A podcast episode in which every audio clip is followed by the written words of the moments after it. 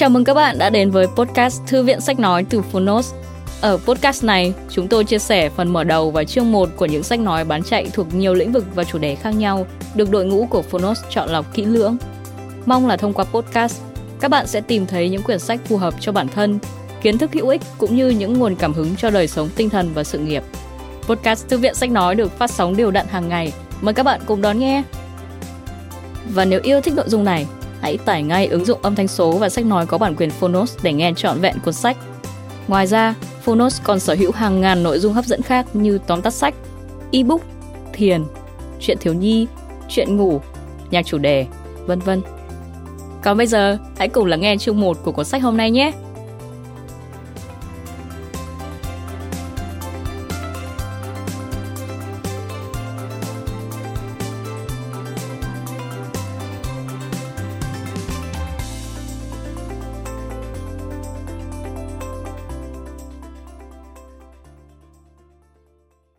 Bạn đang nghe từ Phonos.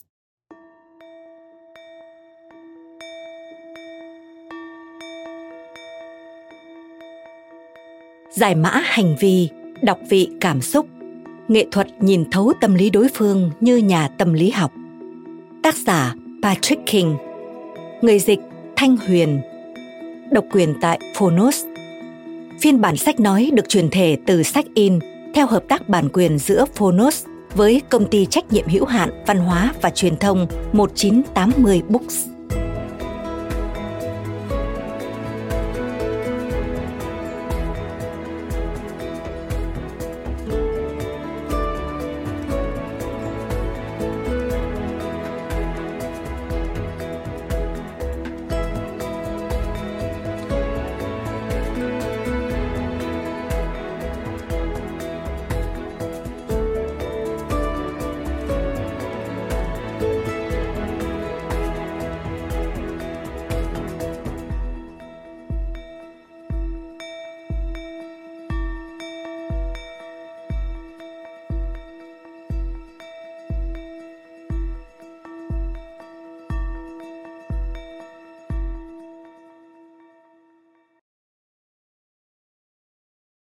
Chương 1.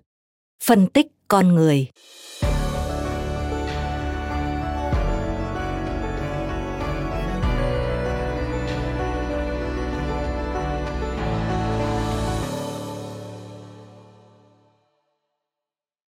Và điều này khiến bạn cảm thấy thế nào? Chúng ta có một quan niệm điển hình về những việc các nhà tâm lý học sẽ làm khi phân tích con người, rằng họ sẽ đưa ra một loại câu hỏi khiến chúng ta nói về bản thân mình và sau đó, họ ngồi xuống, đáp lại chúng ta bằng nhiều câu hỏi hơn nữa.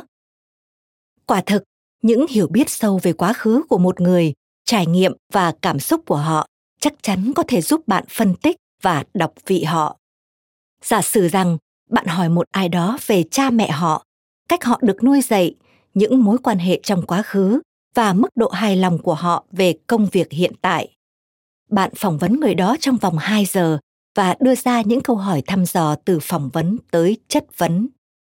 Giờ đây, chỉ với một chút hiểu biết và kiến thức về tâm lý, bạn đã có thể đưa ra được những giả thuyết khá hợp lý về cách họ giải quyết vấn đề và cách thế giới quan của họ bị tác động.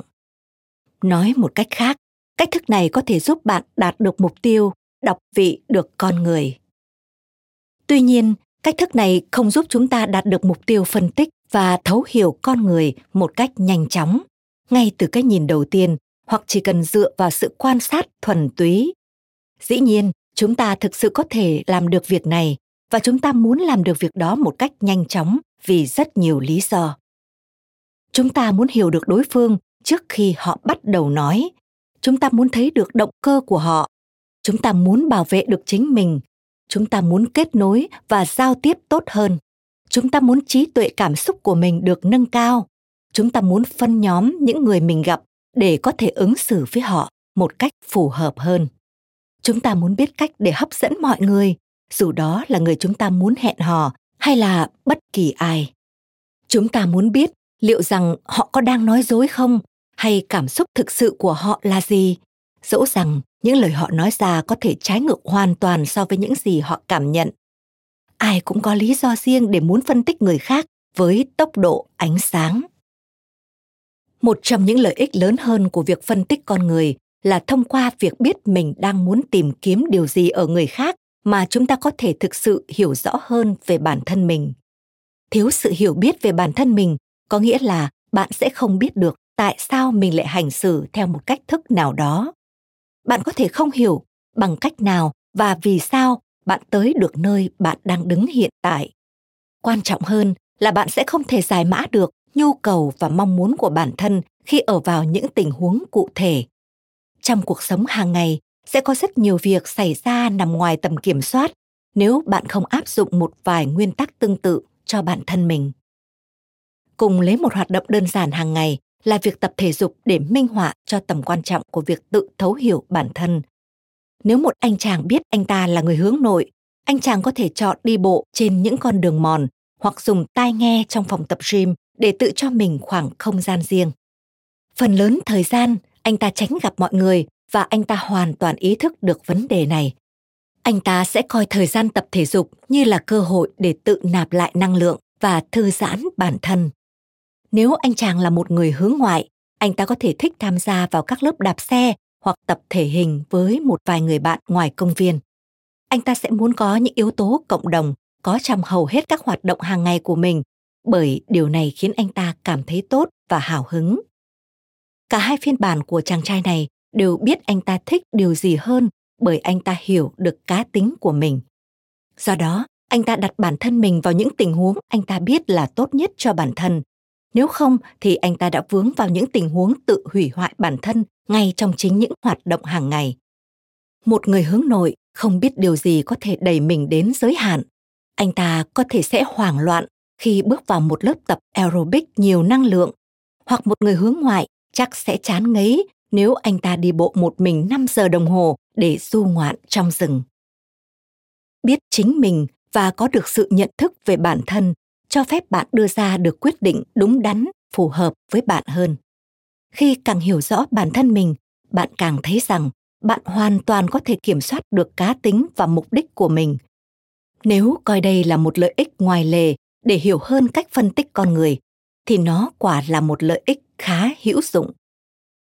Albert Einstein đã từng nói, nếu tôi có một giờ để giải quyết một vấn đề, tôi sẽ dành 55 phút để nghĩ về vấn đề đó và 5 phút để nghĩ về cách giải quyết nó. Cũng như ví dụ điển hình về chàng trai và cách lựa chọn hình thức luyện tập thể dục. Khi chúng ta có thể hiểu được giới hạn của bản thân và cả giới hạn của người khác nữa, bao gồm nhưng không bị giới hạn bởi giá trị, góc nhìn, nhận dạng cá nhân và tính cách chung, mọi thứ sẽ diễn ra một cách trôi chảy hơn. Phân tích con người chắc chắn là một kỹ năng được ứng dụng rất rộng rãi, nhưng chúng ta không nhất thiết phải đưa ra hàng loạt câu hỏi thăm dò như một nhà tâm lý học hay quan sát ngôn ngữ hoặc ám hiệu cơ thể như một điệp viên FBI. Mặc dù chúng ta sẽ bàn thêm về những phương pháp này ở phần sau của cuốn sách. Rất nhiều khía cạnh mới tạo nên cái nhìn tổng quát về một con người và chỉ khi xem xét những khía cạnh này trong mối tương quan với nhau, chúng ta mới có được một cái nhìn chuẩn xác. Vì lý do này, chúng ta nên bắt đầu khởi động bằng việc xem xét con người nghĩ thế nào về cá tính và tính cách. Điều này rất hữu ích và sẽ cho bạn một cái nhìn tổng quát về việc chúng ta nên nghĩ như thế nào về hành vi của con người và những động cơ đằng sau đó ví dụ nếu bạn cố gắng đọc và phân tích một ai đó bạn nên nhìn vào những nét tính cách cố hữu bên trong hay môi trường bên ngoài đây là điều họ học được hay xuất hiện từ khi sinh ra như là số phận của họ chúng ta có phải là nô lệ của giống nòi và đang bước trên con đường để trở thành những người giống cha mẹ mình chúng ta có thể tìm ra lời giải đáp cho điều đang được tranh luận và là đề tài nghiên cứu của các nhà tâm lý học, nhà khoa học và triết gia trong hàng thập kỷ qua không? Chúng ta sẽ cùng tìm hiểu. Cảm ơn các bạn vì đã lắng nghe podcast Thư viện Sách Nói. Podcast này được sản xuất bởi Phonos, ứng dụng âm thanh số và sách nói có bản quyền dành cho người Việt. Hẹn gặp lại các bạn ở những tập tiếp theo.